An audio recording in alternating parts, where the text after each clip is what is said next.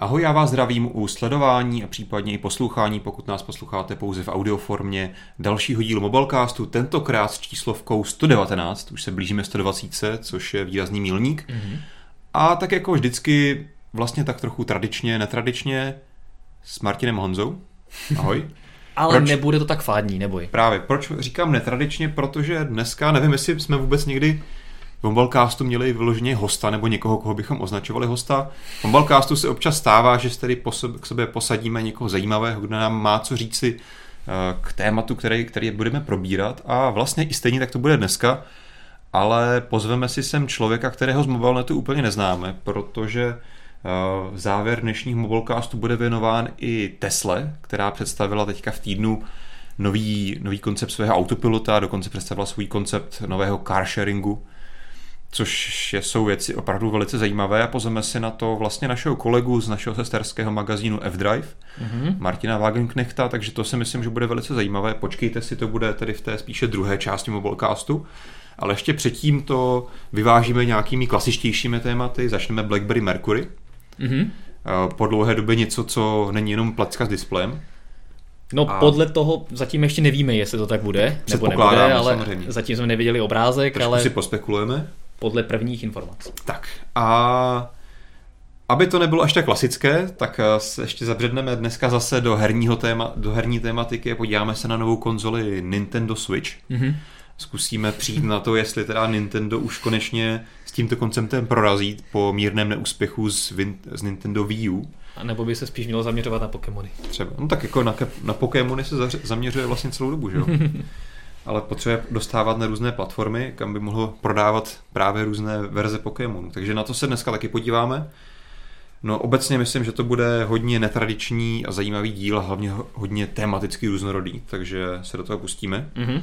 Jako vždycky připomenu, že pokud nás sledujete živě, tak můžete nám na YouTube do diskuze posílat vaše vtipné a hlavně trefné a k tématu dotazy, připomínky a další komentáře, za které budeme rádi a pokud opravdu budou stát za to, tak se dostanou i tady do našeho vysílání. A pokud vás budeme nudit, tak už teď se nás můžete přidávat na různé sociální sítě. A můžete to potom vypnout. Abyste se o příštím díle třeba dozvěděli dříve. Tak. Ale my teďka jdeme už na, jako naznačuje, na Blackberry. že to dneska bude tak nudný, že už jako to mají přeskočit rovnou, nebo? Ale ne, Blackberry ne. zajímá spoustu lidí určitě. Jo, tak... Zvláště, když to bude po dlouhé době zase nějaký telefon, který bude mít hardwareovou klávesnici, hmm, hmm. který je jako šafránu. No, ale... možná ještě méně.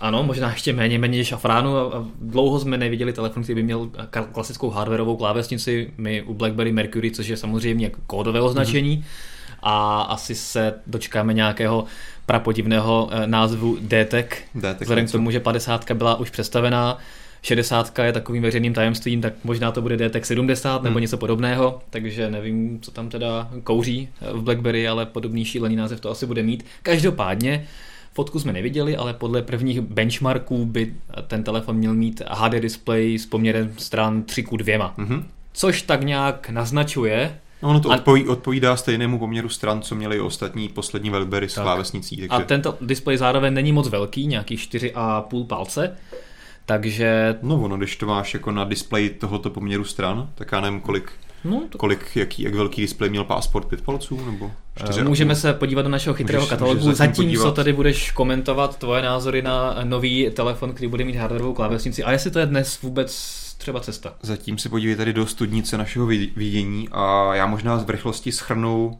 i další parametry. Co tam rozhodně vypadá zajímavě, tak je 3400 mAh baterka. Což... 3400 je na hmm. takhle malý displej. Právě přesně tak. A pokud je to opravdu jenom HD, pokud to nebude Full HD, tak si myslím, že by to mohl být telefon, který hmm. kromě toho, že výjimečně nabídne hardwareovou klávesnici, by mohl mít opravdu i výjimečně nadprůměrnou výdrž. Mm-hmm. No a 4,5 palce měl i BlackBerry no, Passport, jenom takže... ale měl uh, rozlišení ale vyšší 1440 x 1440.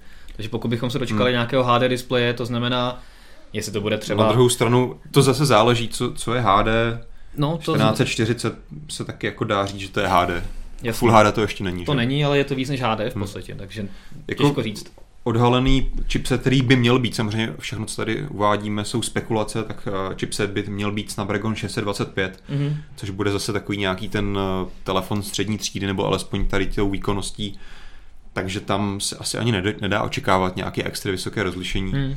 Každopádně i u Passportu jsme v recenzi chválili velmi dobrou výdrž baterie hmm. a to přesto, že možná ten telefon bude mít trochu uh, větší displej, nebo teda větší displej, větší rozlišení, takže u tohohle telefonu by to opravdu mohla být, mohlo být to pravé hmm. BlackBerry, co ti vydrží několik dnů na jedno Kolik mělo BlackBerry Passport baterku?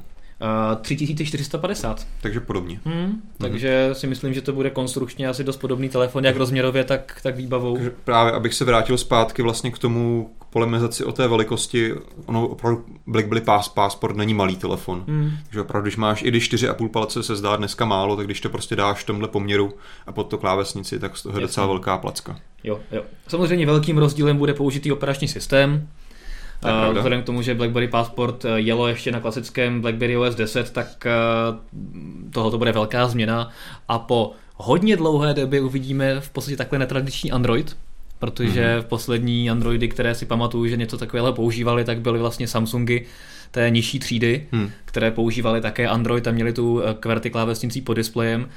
A, ale ten formát z toho displeje neměli takhle netypický, takže samozřejmě dneska by si s tím měl Android poradit do, celkem dobře. Otázka, jestli všechny aplikace, které třeba nejsou nejnovější, by si s tím měli s takhle netypickým rozlišením poradit. Myslím, že na Androidu bez problémů. Tak no, tak uvidíme. Tím, že musíš dělat aplikace pro opravdu různě, různé rozlišení, různé poměry stran displejů, tak tohle samozřejmě vždycky otázka, jak efektivně dokážeš využít tu danou plochu, ale rozhodně by se nemělo stát to, že by ta aplikace nefungovala nebo nešla spustit. No to, to bych netvrdil, ale vzhledem k tomu, že většinu nebo všechny telefony máš eh, s displejem výrazně na výšku, hmm. tak máš prostě nějaké elementy aplikace nahoře, nějaké elementy dole, třeba nějaké, nějaký pruh, který tam je pořád přichycený a mezi tím se ti zobrazuje nějaký obsah a když to celé výrazně smeskneš, No tak, tak ty vlastně tady počítáš, ten... musí počítat s tím, že ve výchozím stavu vlastně máš displej orientovaný na šířku. No a to třeba víme, že třeba tady náš Petr Vojtěch absolutně nechápe, jak někdo může používat telefon na šířku, takže uvidíme třeba, jak se bude na takovém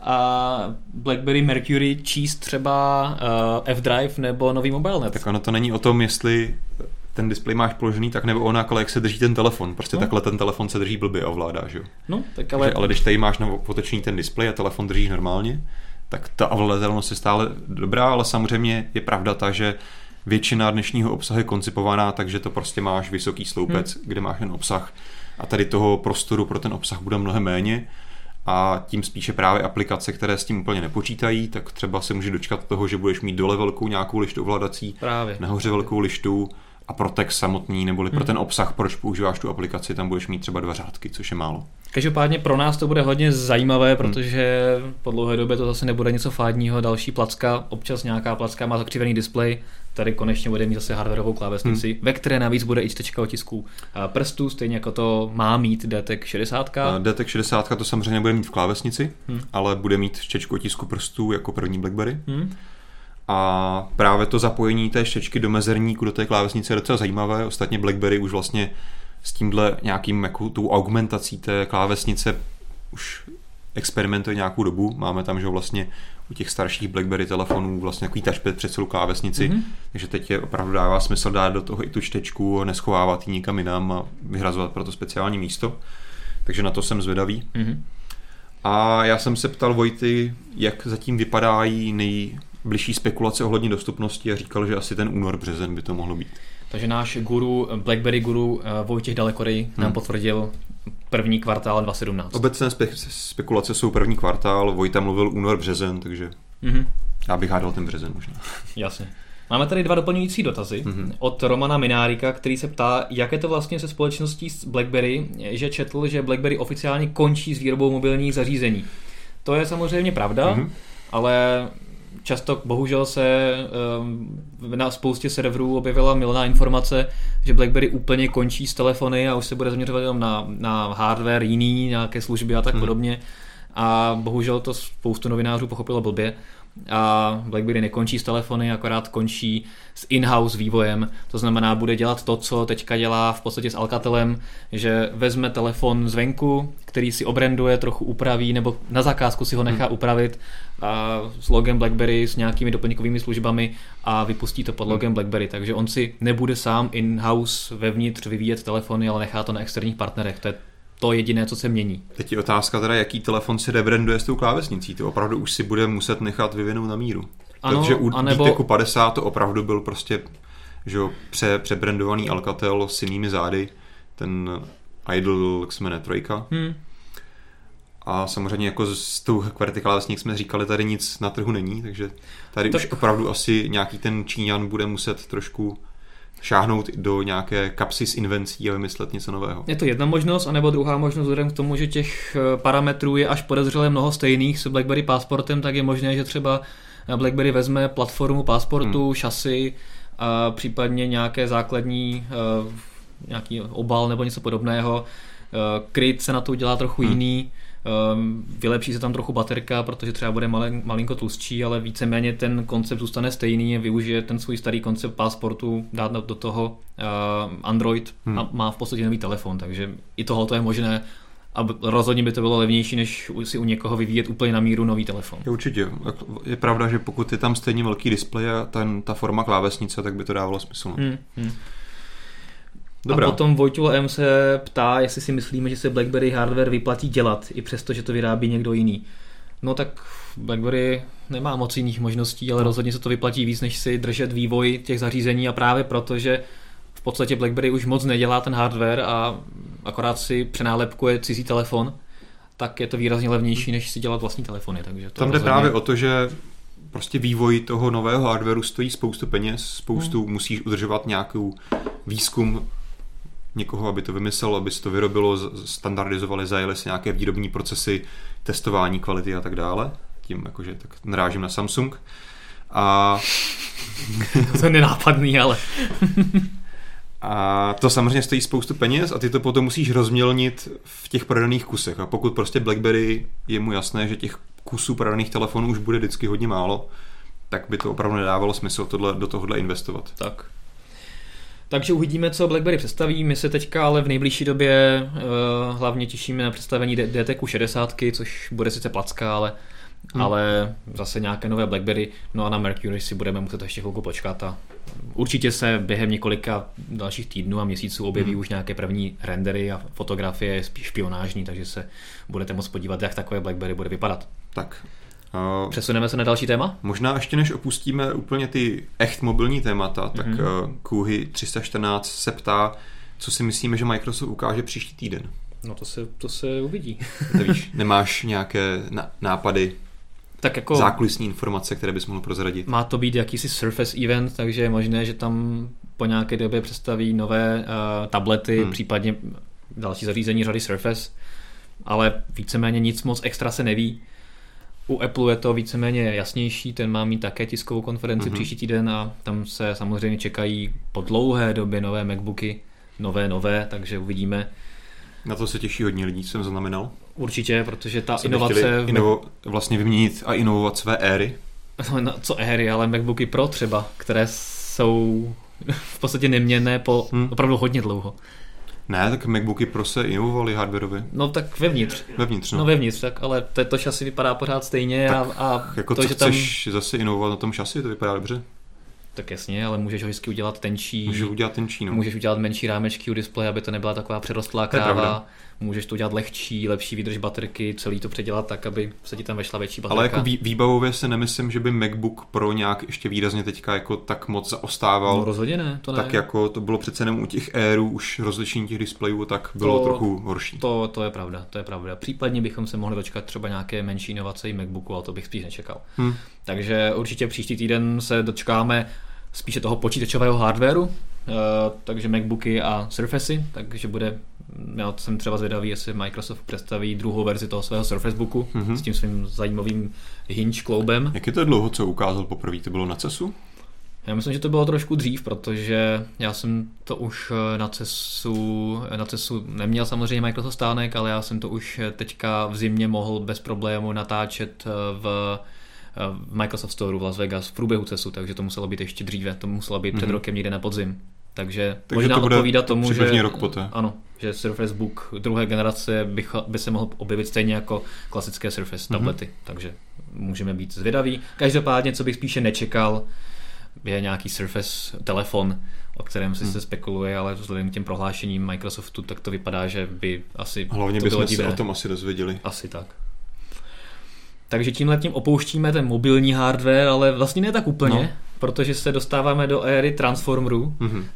protože Nintendo Switch je takový jako podivný Transformer, který krásně jako zapadá do té japonské kultury, jo. které je to takový jako dost podivný, podivná věc. Toho asi nejvíc charakterizuje to právě ta transformovatelnost a modularita, mm-hmm.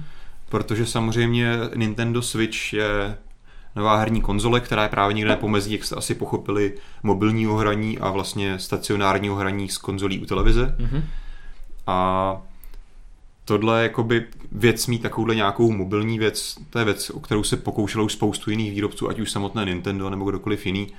On je třeba fakt, že je to postavené vlastně na chipsetu od Nvidia, tak to jako hodně eh, vyvstává otázka, jak to vlastně bude stát proti nějakému dřívějšímu pokusu, že Nvidia taky chtěla dělat svoje nějaké mobilní konzole.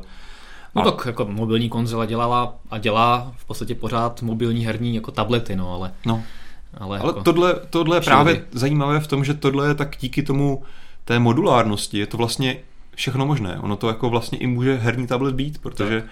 To by ta, asi ta bychom měli možná základní část. říct nejdřív, jak to jako funguje no. a jaké ty koncepty, nebo jak ten koncept celý je vymyšlený. No, já jsem se k tomu právě chtěl dostat, že ta základní část je prostě placka, vlastně vypadá to jako tablet hmm? s velkým displejem, co zatím teda asi se neví, nikdy jsem to nenašel potvrzené ani vyvrácené, jestli to má dotykový displej. Mm-hmm. Samozřejmě by se to nabízelo, že budeš mít uh, další prostě možnost ovládání, pokud chceš, ale samozřejmě v tom tady mobilním režimu si k tomu tabletu můžeš takhle nacvaknout vlastně z obou stran ovladače mm-hmm. a máš to jako takový nějaký tablet s gamepadem po stranách, že Jasně. to je jeden režim. Další režim je, že si třeba ten tablet postavíš takhle na stoleček, má to v sobě stojan mm-hmm.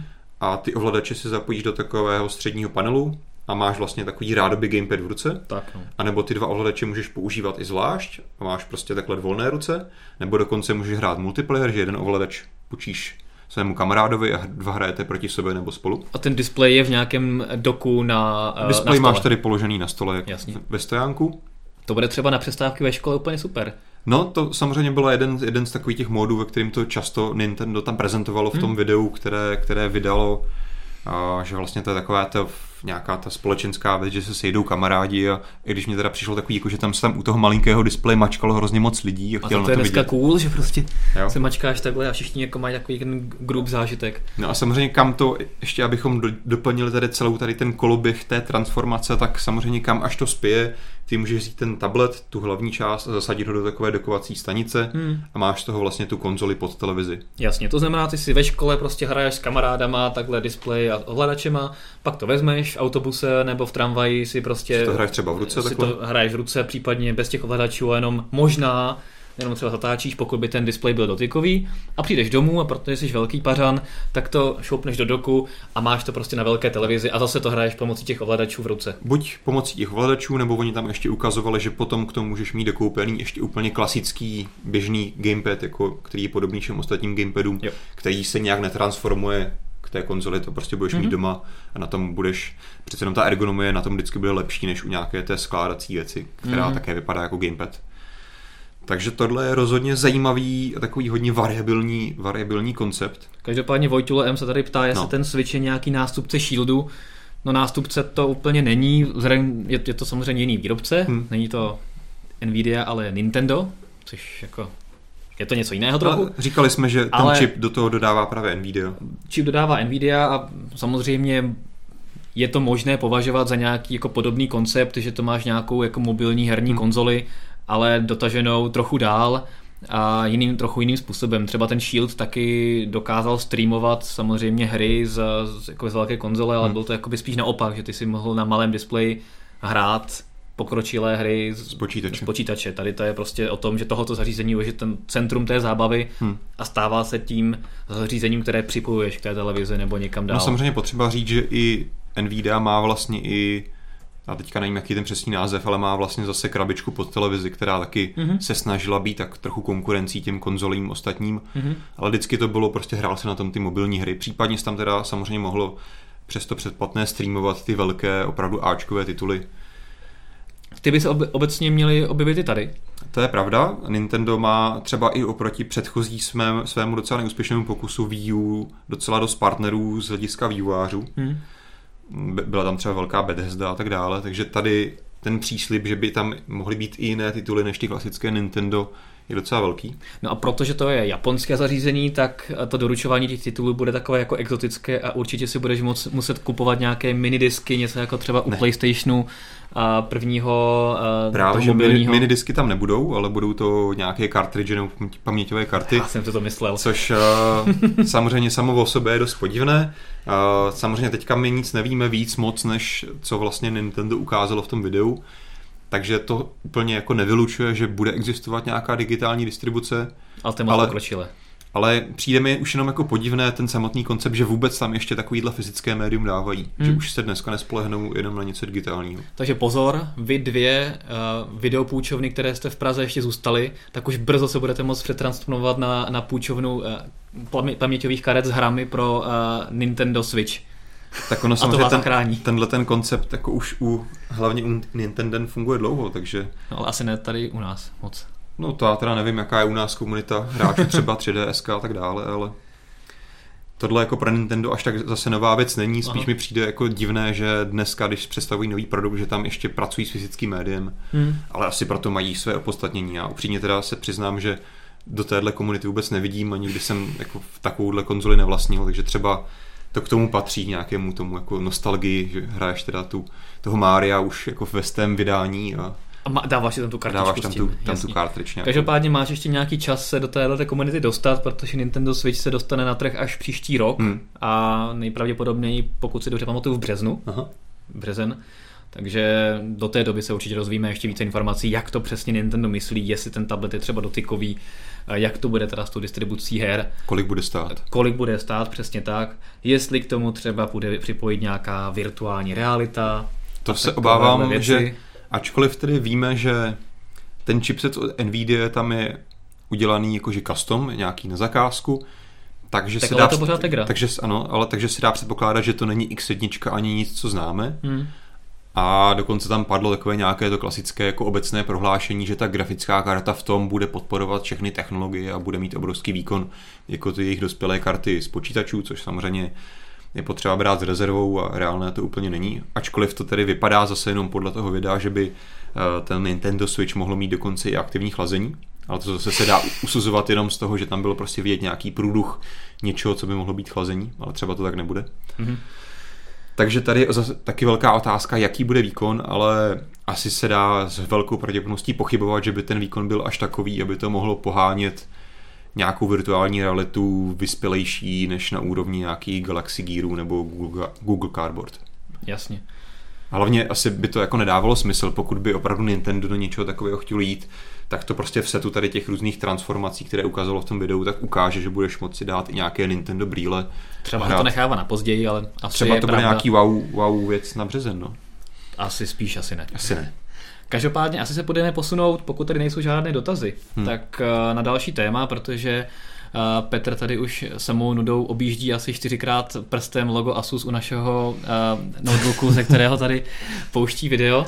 Takže abychom ho úplně neunudili, tak se pojďme posunout tajně, na něco. Tajně skrytý product placement. A, úplně tajně skrytý, ale jak jsem koukal, jak tam jako objíždí A a S, tak jsem si říkal, že to naše povídání o Nintendo Switch není moc záživné, ale každopádně když teďka to bude záživnější. Když se ještě bavíme o Petrovi, tak eh, já zmíním jednu věc, eh, kterou jsme se bavili my spolu k tomu Nintendo, než to úplně opustíme. Mm-hmm.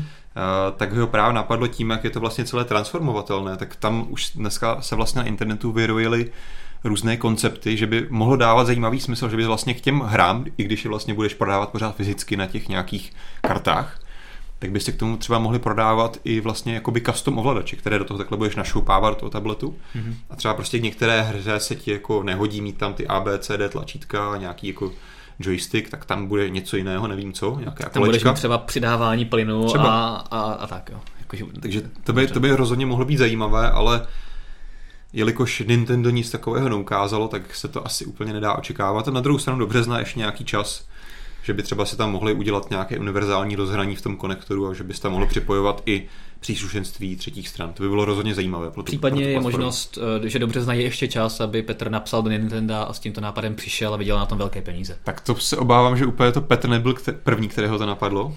Ale Budeme věřit, že ano. jedině teda, že by, že by si k tomu nepřihlásila všechny ty obrázky těch konceptů, které mi ukazoval na Kresel.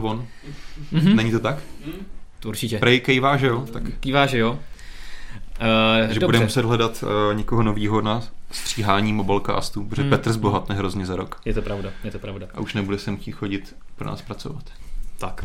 No, když už se bavíme o tom střídání stráží, tak uh, já ti poděkuju za dnešní mobilecast, Mějte se hezky. protože Ahoj. právě teďka switchneme na jiné téma, to právě ty automobilky a podíváme se Svičneme, a to, no. to zře hezky. No. Dobrý. A to mám připravený všechno.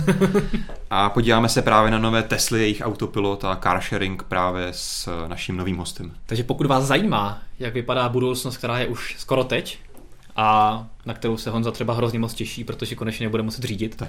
tak se dívejte rozhodně, zůstaňte s námi. A voilà, první živá transformace v Mobilecastu. Místo Martina Pulcnera tady máme Martina Wagenknechta. Ahoj. Ahoj, čau. A našeho kolegu vlastně, jak jsem říkal, ze sterského, ze sterského magazínu F-Drive, který jsme před nedávnem spustili, určitě jste to zaznamenali, protože to hojně propagujeme. A i vlastně, vlastně ten dnešní medailonek, ve kterém se budeme bavit o té Tesle a třeba mimochodem i o Apple Car potenciálním, tak bude taková malá propagace tohohle našeho serveru, protože tam se o tom dozvíte mnohem víc a mnohem odborněji, než třeba já vám tady budu schopný dneska zprostředkovat, ale aby to nebylo jen takové plácání do vetru, tak proto jsem si právě Martina dneska pozval, abychom tady měli někoho znalejšího. No a začneme asi tím největším. Tesla teda nějakou dobu dopředu docela, nebo konkrétně Elon Musk, klasicky, jak je zvyklý na svém Twitteru, týzoval, představíme, budeme mít zase nějakou novou věc, na kterou se máte těšit. Nakonec to dokonce tedy bylo o den později, než původně Tesla plánovala. Ale co teda nám Tesla představila? Pokud to schrneš nějak ve stručnosti. No tak spousta lidí si myslela, že to bude nějaký nový auto, Hmm. ale nakonec to byl ten autopilot. To bylo asi docela nepravděpodobný, ne? Ale nový auto, o kterým by se nevědělo. Bylo, no. Tím Zároveň- spíš, když teďka mají model 3, který ani nestíhají Jasně. vyrábět. No ale mluvilo se trošku o tom Roadsteru, který měli Aha. Dřív jako úplně první auto, že by to mohlo být teoreticky jako na, nějaký nástupce, ale to se teda jako Hmm. neprokázalo. A nakonec to vyplnul ten autopilot, lépe řečeno, autopilot byl předtím už Aha. A tady to je jako plně autonomní nebo Nepotřeba režim. asi říct, že to, co teďka mají současné Tesly, ačkoliv to Tesla nazývá autopilot, tak to samozřejmě není autopilot, že by to bylo plně au- autonomní auto, ale je to marketingové označení Přesně tak. Oni to mají, nějakého... No, oni to mají napsaný jako asistent. Aha. To znamená, že tam dole máš uh, napsáno, že musíš být vždycky jakoby přítomen a musíš to kontrolovat Hmm. a je to jenom asistent na dálnice. Jo, a Vlastně podobná věc, kterou dělají konkurenční automobilky. Přesně. Uh, ale ten nový update, nebo lépe řečeno, to, co představili teď, No. je spíš takový hardwareový upgrade. Mhm. Mm-hmm.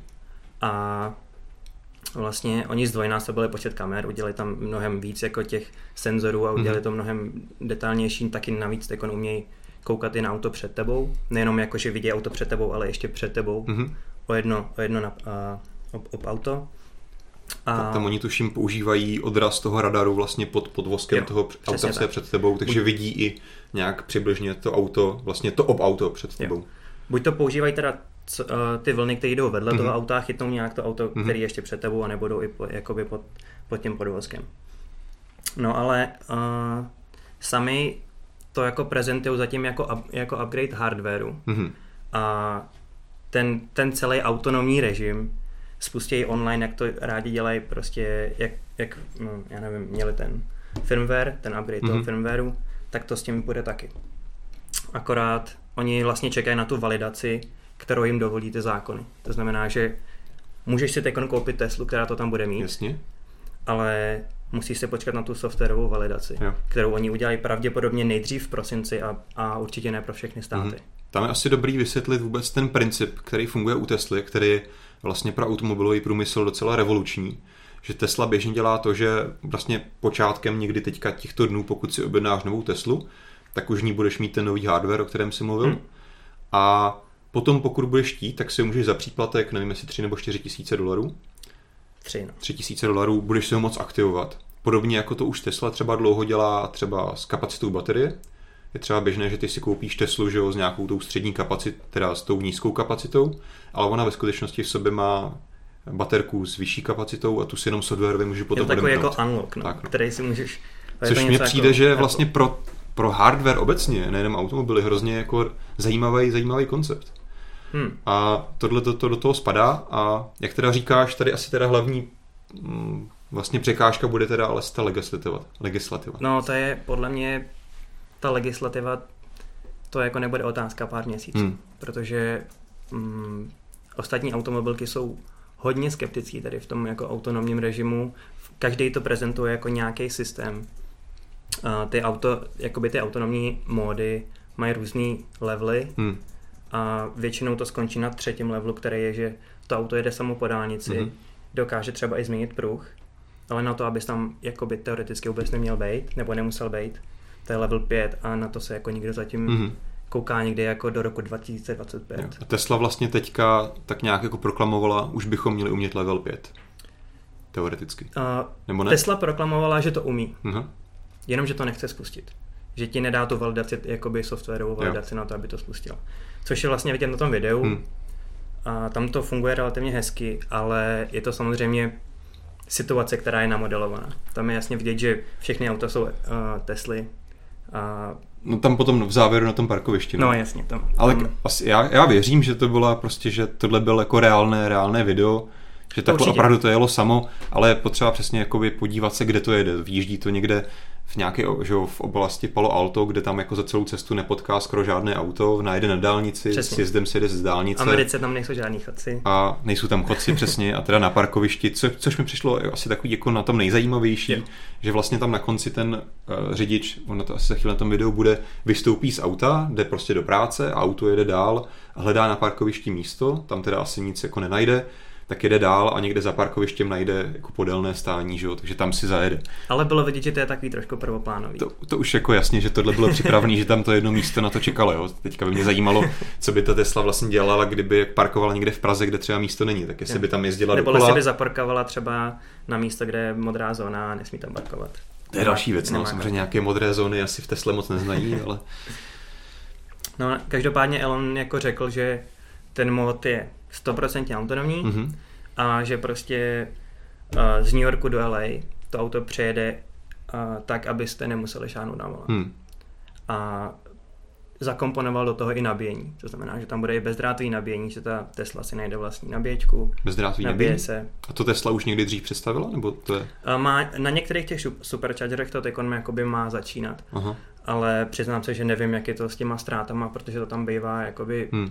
Tím bezdrátovým nabíjením, to je jako velký problém. To je samozřejmě technologická věc, ale je to teda věc, kterou jako bezdrátový nabíjení už dnešní Tesly teda běžně podporují, teoreticky. Uh, podporujou, je to podle mě velká novinka v, v, v Evropě, si, si jako dovolím říct, že podle mm-hmm. mě Mhm. tady žádná není, ještě ta bezdrátová, nab...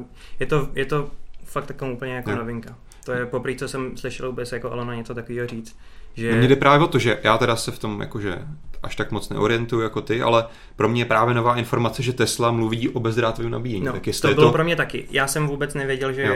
tady na tom pracují. Uh, vlastně to bezdrátové nabíjení není zase takový technologický problém. Jasně? pokud ne, jakoby počítáš s těma ztrátama. Uh, I do dnešní Tesly, do nějaký starý, si můžeš jako, nebo i Nissan Leaf, Hm. můžeš si tam na, jakoby, jsou aftermarketové firmy, Mhm. které ti to jakoby dají do garáže, ti dají takovou podložku, a auto ti na to upraví, Jasně. zajedeš a nabíjíš. Jo. Ale uh, přiznám se, že nevím, jak to má u těch superchargerů vyřešený. Hm. To mě právě zajímalo, protože jsem taky nezaznamenal, že by Tesla tohle nějak oznamovala, že buduje infrastrukturu nebo že by to Hm. ty auta vůbec měly. Taky. Ale A- až, až prostě na tom Twitteru Elon řekl, že Mhm. New York, Las Vegas, bez, bez toho, aby se řidič staral o nabíjení nebo o volant. Takže neřekl dál. přímo, že by to měla být bezdrátové nabíjení. Uh, neřekl, že to je bezdrátový nabíjení, Aha. ale jestli to je drátový nabíjení, tak se to Tesla bude muset nějak připojit. No tak no třeba, že byly vidět takový ty koncepty, kdy máš vlastně takovou tu robotickou ruku, která automaticky Jo. najde, že jo, jako mají letadla, zásuvku. tak jak letíš a tankujou. Něco podobného. A to vlastně tohle Tesla už ukazovala jako koncept, že Jo. máš vyloženě takovou robotickou ruku, která najde přesně tu zásuvku a tam tě zapojí. Hm. Takže to bych si To by dokázal mohlo, představit, to že by... by to mohlo být, že to nebude by to mohlo být něco takového. No, to tam právě nebylo vůbec Hm, specifikovaný. No a samozřejmě tady ještě potřeba to nějak jako víc rozlišit, protože ty jsi teďka jakoby už šel k tomu, že opravdu by to auto teda mělo být dokon- schopné jet úplně bez řidiče samo přejet teda celou Ameriku, což je jako úplně nepředstavitelný v tuhle chvíli. No na těch dálnicích bych tomu jako se ani za stolik nedivil. To není zase takový problém. Jasně. Ale jako, co říkáš, ta vzdálenost je jako enormní. No. A, ale je potřeba říct, že vlastně uh, běžný, běžný use case nebo použití, ty použití, který asi bude v nejbližší době v těch Teslách, je ten, že si sedneš za volant a teoreticky si toho autopilota pustíš, tak jako si to třeba pouštěl doteď na dálnici. Tak teď jako čistě podle technologicky to, co Tesla proklamuje, že bude umět, tak si ho můžeš pustit třeba doma v garáži a to auto, i když bude sedět za volantem nebo budeš ho držet, tak by tě mělo dovíct třeba do práce, pokud to bude fungovat. Mělo by tě. Ale pořád vlastně, když se, jsme se bavili o té legislativě, tak tam by vlastně mělo být v pořádku, protože to by mělo být téměř v souladu s tou dnešní legislativou, alespoň podle toho, jak to chápu já, protože ty pořád sedíš za volantem a pokud se něco stane, tak by za to měl zodpovídat ty jako člověk, který sedí na místě řidiče. Přesně. Měl by za to být prostě zodpovědný. Podobně A- asi, jak se když se cokoliv dneska stane, když máš teda nějakýho asistenta řízení na dálnici, něco se stane, čistě Hmm. náhodou to na dálnici přežiješ, tak potom jako se to řeší úplně stejně, jako kdybys to řídil ty sám. Že? jo? No, teoreticky by jakoby k tomu policie pak při té nehodě Hmm. vůbec neměla dávat nějaký význam, jestli si teda šahal na volant nebo Hmm. nešahal, jestli tam byl nějaký autopilot nebo tak. Ono se to i špatně vyšetřuje, Hmm. protože byly nějaké nehody a spekuluje se o tom, jestli ten autopilot byl nebo nebyl hmm. zapnutý. Takže jinak jako Elon Musk říkal, že to je dvakrát tak bezpečnější než klasický řidič. To jsou vždycky takový proklamace, no. Jo. Já To... Samozřejmě te- te- čistě teoreticky ten počítač jako bude vždycky schopnější než člověk, ale bohužel, se, jelikož se vždycky bude pohybovat mezi ostatníma lidma, kteří jsou, vždycky Kdyby- budou no. vytvářet ty nepředvídatelné chyby, tak Já si myslím, že by to jako fungovalo bezpečně, kdyby to bylo prostě... Myslím, že to funguje stoprocentně v těch situacích, které jsou běžné, ale jakmile Hmm. se stane nějaký problém, tak třeba i bouralo auto od Google, hm, že byly nějaký pytle na silnici a, a i když auto chtělo opra- a zabočit doprava, mhm. muselo jít doleva a nedalo přednost a nabouralo s autobusem. Takže to je zrovna většinou docela jako celkem jako, že předpokládatelná je, situace. je to předpokladatelná situace, zároveň to že auto... máš prostě překážku na cestě a potřebuješ ji obět. Hmm. Ale Google, Google to vysvětloval tak, že to auto vidělo ten autobus, ale předpokládalo, že nebude tak drzej ten autobus a že tam vjede. Takže Aha, dobře. nevím, nevím. Uh, tak, tak to bylo uh, v jejich Ne, zprávě. tohle jsou samozřejmě velice složitý věci a vlastně je potřeba říci, že tady ty vůbec technologie, nějaký automatické navigace fungují i z velké míry díky jako neuronovým sítím a dalším takovým pokročilým, pokročilým věcem a umělým inteligencím. Takže tohle jsou věci, které jako asi z našeho laického pohledu těžko chápat. Právě. ale v tomhle, v tomhle právě je potřeba taky říct, že my se tady bavíme o tom, že Tesla teďka představila vlastně nějaký hardware update, který poskytne podrobnější informaci tomu autu, ale vlastně ta samotná evoluce je především v tom softwaru.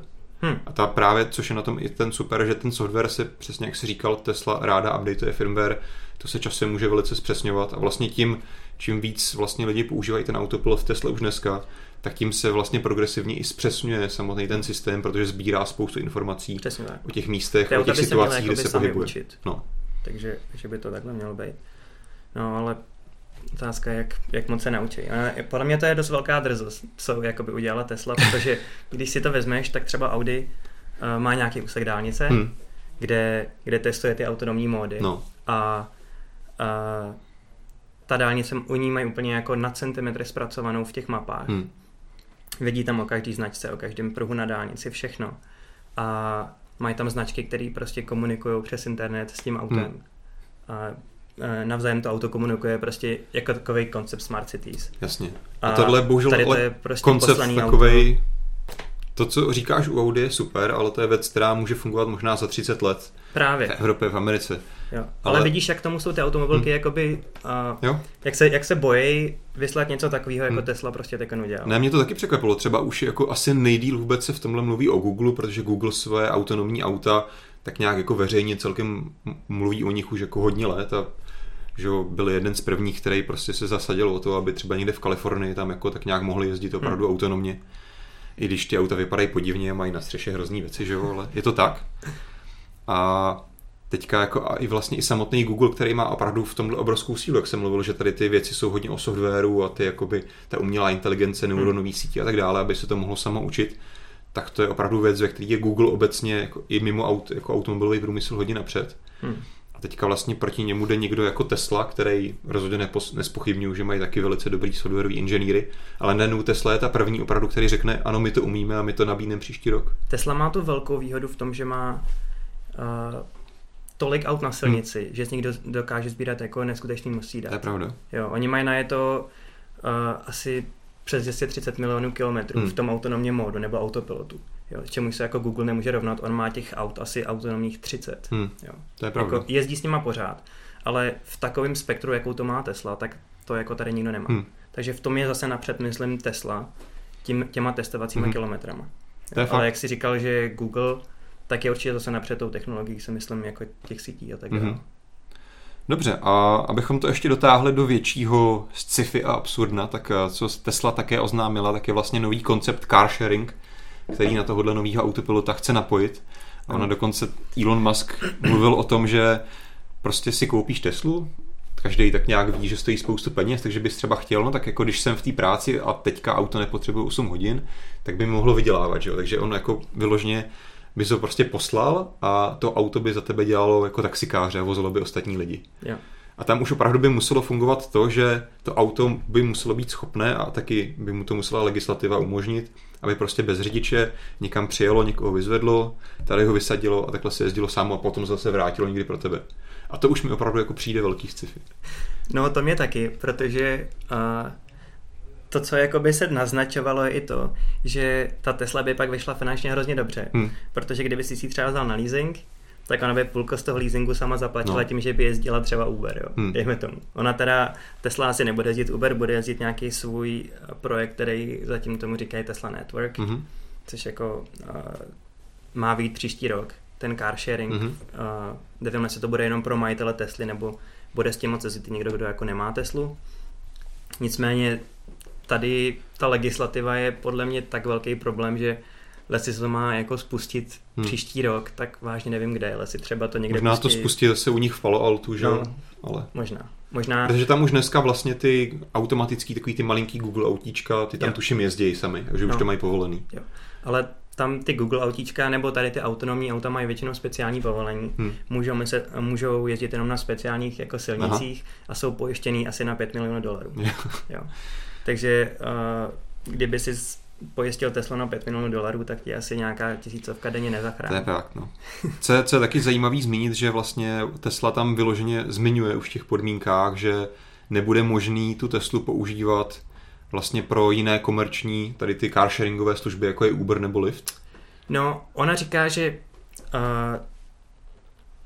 tak dlouho, dokud budeš používat ten car sharing pro rodinu, tak je to v pořádku, ale jakmile by se za to měl dostat nějaký peníze, no. tak to není možný a ta aplikace bude spuštěná až tak. To znamená, že to auto bude ovládaný asi ne tebou, mm-hmm. aby řek, abys řekl, aby někam dojelo, ale bude to ovládaný to aplikací Tesly, aby to měla právě pod kontrolou. To určitě. A mohla si jako mm. na tom taky něco předvídat. Ty si řekneš jako, že očekávám, že za pět hodin mě tady vyzvedne a mezi tím prostě to auto nechám Tesle, ať jo. využije jeho čas. Tak to asi nějak bude fungovat. No. Hmm.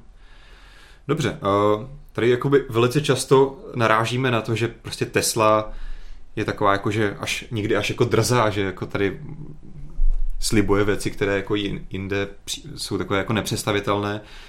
Já s tebou musím souhlasit, je to hodně ambiciozní, ale na druhou stranu mě to přijde hrozně dobře, protože když se na tím zamyslím, tak do té doby, než tady byla Tesla se svýma elektromobilama, tak obecně mi přišel ten automobilový průmysl takový jakože hodně pomalej, jako ty technologie Určitě. tam vždycky měly jako hodně dlouhý pochod, než se tam dostalo něco nového. A vlastně Tesla podle mě byla jeden z těch hlavních jako hybatelů toho, Rozhodně se jako nedá říct, že Tesla všechno vymyslela, Tesla má všechno nejlepší zdaleka, jakoby spoustu technologií, že jo, mají lepší a vychytanější jako klasické zavedené automobilky. Ale Tesla hmm. je ta, která vlastně podle mě donutila o tom toho běžného uživatele mluvit a přemýšlet a vlastně proto vynu, jako vytvořila poptávku na tom trhu. Je to takový fenomén no. a myslím si, že hodně jako popohnala ty inovace dopředu no. a že najednou jako třeba německý automobilky si řekli, aha, tak je tady prostě někdo, no. kdo nás jakoby vytrhne z té komfortní zóny toho, že se tady budeme vyrábět a OK, budeme inovovat jenom do té části, že občas prostě trošku snížíme spotřebu, No, nebo jasně. něco, jo, nějakou další tu, ale zase každý ten, ten jakoby náskok té technologie si necháme pořádně proplatit No. a pěkně si to protáhneme, ten vývoj. Jo. A přišla Tesla a oni najednou musí, zjistili, že takhle už nebudou moc pomalinku postupovat, Jo. ale možná se to jako popohne. To je přesně to, co myslím a myslím si, že to, co teďka Tesla udělala v tomhle týdnu, do tohle skvěle zapadá. Hm. A ačkoliv to možná dopadne tak, že vlastně v reálu jako žádný takovýhle úplně autonomní car sharing příští rok nebude pravděpodobně, tak je super, že zase Tesla bude pušovat jak konkurenci, tak třeba i tu legislativu samotnou, že prostě tady je někdo, kdo vyvíjí ten tlak, Hm. přesně jak si říkal, vyvádí ostatní z té komfortní zóny a to si myslím, že sam ten samotný pokrok může hodně akcelerovat. Jak třeba i v pohledu samotný vnímání lidí, což si myslím, že je taky důležitý pro spoustu lidí, jako je představa, že má auto, který nespaluje benzín a ještě k tomu třeba jezdí samo, že ho neřídíš, jako je úplně představitelný, jakože, tam do taxíku, jakoby- kde není řidič tak, no. tak dále. jo, že tam jako kde je potom ta zábava v tom, tak Hm. to je taky jedna z věcí, kterou prostě bude muset tady ta, ten typ nových elektromobilů a třeba autonomních vozidel, který třeba už ani jednou nebudeš muset vlastnit, protože si budeš půjčovat jenom na čas, kdy budeš potřebovat. To je velká taková jakože zakořeněná věc v té společnosti, kterou taky se bude muset překonat. A není to jenom legislativa nebo peníze, ne technologie a tak dále. Hm. Jsou to i ty lidi, ale zároveň malinko mám strach z toho, že uh, Tesla tím trošku riskuje Hm. a že, že by jí to mohlo jako zaříznout. Že nějaký Myslíš, že by mohla riskovat až moc, že? uh, takhle z jakoby rozšířeného systému, pokud by ho jako spustila ve všech zemích Hm. a nějak si to podařilo prospat jako legislativně, a tak se na to bude hrozně pečlivě koukat. A každá automobilka si dá pozor na to, aby Rozumíš, když bude nějaká nehoda, Hmm. tak se to hrozně rozmaže po médiích. Tak ono se to rozmazávalo už teďka současný nehody Hmm. Tesla, že jo? No, takže uh, myslím si, že Tesla malinko riskuje tady tím. Na druhou stranu, kdo neriskuje, tak ne, nevyhraje. To je pravda. A jako je pravda, že my se tady rozplýváme nad tím, jak Elon Musk chce prostě příští rok spustit autonomní car sharing, ale to, že prostě před pár měsíci řekl, že prostě za 15 let budeme bydlet na Marsu, tak to mi přijde ještě jako trošku zase level někdy vejš, no, takže no. v tomhle musíme brát, že prostě Elon Musk je v tomhle takový Vizionář. snílek, vizionář, ale zároveň jeden z mála lidí, který opravdu dokáže vlastně ty věci přerodit v něco reálného, co Jo. funguje, jak vidíme třeba u Tesly nebo u SpaceX Určitě. s tím vesmírným programem, takže Hm. asi tak nějak musíme reálně počítat, že to nebude tak brzo a tak skvěle fungovat, tak jak vždycky třeba Tesla nebo SpaceX nebo někdy jiný proklamuje v těch svých tiskových prohlášeních, ale rozhodně to bude dřív, než kdyby tady nikdo takový nebyl a čekalo se na ostatní. Hm. Takže to si myslím, že je rozhodně pozitivní trend. Dobře, máš ještě něco k té Tesle, nebo? Asi si myslím, že jsme to probrali všechno. Tak jo, pojďme se posunout ještě do větší teorie a velice rádoby, rádo takového spekulovaného tématu a to je auto od Apple. No. Teďka, teďka vlastně v týdnu zase se k tomu vynořilo pár dalších malých střípků, tak jestli to nějak dokážeš schrnout. no, tak ty střípky byly hodně malý. Hm. A začal, začalo to vlastně v roce 2014 projektem Titan, tak se to nazval Apple. A je to, byl to hodně utajený projekt, m, pracovalo nejdřív na něm asi 200 lidí a pak postupně asi tisíc a právě se zabývali jako autama. Ale nikdo nevěděl přesně do jaký míry. Mhm. To znamená, nejdřív bylo jako nějaký spekulace, že to je jako malinká část a bude to třeba jenom Apple CarPlay. Mhm. A pak se mluvilo hodně o autonomních autech a pak se mluvilo i o vyložení autů, Hmm. který by vyrobil Apple. A bohužel, nebo takhle, ty informace byly hodně uh, třeba vyvstaly hodně v ten čas, kdy Apple investoval do Didi, jestli jsi to zachytil. Investoval prostě milion dolarů v, uh, do čínského konkurenta Uberu. Aha. A to samozřejmě jako vyvolalo hodně velkou diskuzi. Hmm. Protože to je prostě skvělý nástroj k tomu, aby si sbíral data, přesně jak jsme se o tom bavili hmm. s tou Teslou. Ale otázka je, jestli ty data sbíral kvůli tomu autonomnímu systému, Jasně. anebo kvůli tomu autu hmm. samotnému. A každopádně i třeba teď v tom Silicon Valley byly vidět dodávky od Apple a zase se spekulovalo, jestli to je autonomní auto, Leslie, Leslie dělá třeba nějaký svůj Street View, eh, nějakou Hmm. hmm. alternativu Street View od Google, anebo jestli to je to auto. Jo, takže ten, uh, ten koncept toho auta je jakoby na čem se přesně pracuje, je těžký zjistit, mm-hmm. ale uh, zase už jsme u toho Elona Muska na Twitteru klasicky říkal, že uh, nevím, jak to říkal teď přesně, ale mluvil o Apple Mhm. a říkal, že by bylo, že by bylo hodně těžký udržet v utajení tisíc lidí, co pracují na autě a že vidí v Apple konkurenci. Mhm. Něco v tomhle smyslu. Jo. jo takže uh, tak, Takže no. můžeme věřit Elonovi, že Apple něco kuchtí, ale No, pořád nevíme co. Právě, nevíme co. A ty poslední zprávy vypadaly spíš na to, že, uh, že ten počet těch zaměstnanců zase klesá. Mhm. A že se ty zaměstnanci přemysťují do jiných projektů, a nebo naopak Apple zapracoval na tom utajení a teď on to posílá někam do tajný, tajný základny. To už je velká spekulace. Už jako ty zaměstnanci ani nevycházejí do na normální světlo a žijou celý život No. jako tam v Apple. No normálně se dalo uh, najít na internetu seznamy Hmm. lidí, co tam pracují a jsou tam jako docela zajímavý jména. Jsou tam lidi, co pracovali v Tesle, Mhm. General Motors, ve Fordu a Hmm. tak dál. Takže jako zkušenosti, nebo určitě tam to propojení s tím automobilovým Hmm. světem je otázka, jak moc velký. No. Asi jako se dá shodnout na tom, že teda jenom kvůli CarPlay tam by takový lidi nepotřebovali Právě. určitě. To by bylo asi to. Ale uh, zatím se asi nejpravděpodobnější jakoby jeví ta varianta toho autonomního Hmm. systému s tím, že určitě tam bude nějaká spolupráce s nějakou automobilkou. Že by Jako- se specializovali na software, případně nějaký výpočetní hardware Přesně těch tak. aut. A možný, že to pak spojí třeba s infotainmentem Hmm. a tak dál. Ale uh, vlastně ten Apple nevím, nevím do jaký míry, jako může podle mě to je zase velký jako kus koláče, co Hmm. by si ukousli, kdyby chtěl vytvořit celý auto. Jo, uh, mluvilo se o tom, že jak máš i trojku, která má takový karbonový modul, Mhm. mm-hmm. který je jakoby to tělo toho auta, takže si ho půjčejí a něco na tom postaví, ale to se jako neprokázalo. Hmm. Bylo to nějaká asi jenom spekulace. Jasně. Takže říct. Tak ono ostatně takhle i třeba u té Tesly bylo vidět, že takhle se začíná jednoduše, protože opravdu vyvinout to auto od prvního šroubku do konce je asi hrozně složitý. Takže i právě ten první Roadster od Tesly, že jo, byl vlastně nějaká půjčená platforma. Bylo to Lotus jako Tak, v podstatě. A Lesis to, nevím, jestli si jel někdy poslední dobou Teslou, ale když se tam sedneš a No. předtím se dělal v Mercedesu, tak je to hodně podobný. Všechny páčky, ovládání, ovládání oken a tak dál, je zase vidět, že tam spolu, jako spolupracovali Hmm. a že třeba už vyvinout si nějakou hloupou páčku pod volantem tě prostě stojí několik jako x Ne, tak prostě milionů. To je zase klasická, jako, že optimalizace, prostě Tesla se za, zabí, zaměřuje na ten svůj jádro toho svého biznesu, což je prostě vyvinout funkční elektronický, jakože elektromobil, že jo, a hold prostě pokud můžou ušetřit svůj čas a peníze teoreticky na tom, že si teda koupí tlačítka od Mercedesu, tak proč ne, no. Přesně. Takže na tom se tak nějak jako, sp- jakoby spekulovalo, Hmm. že, že kdyby teda do toho Apple šel, tak by do toho šel třeba právě Hmm. s Mercedesem nebo BMW a vytvořil něco takového společného. Ale podle mě by to bylo ještě víc spojený, než je, než je Tesla a Mercedes aktuální. Hmm. To znamená, nejen, že tam byly tlačítka, ale právě tam byl nějaký ten modul, Hm. ten live modul, nějaký to tělo toho auta nebo něco takového.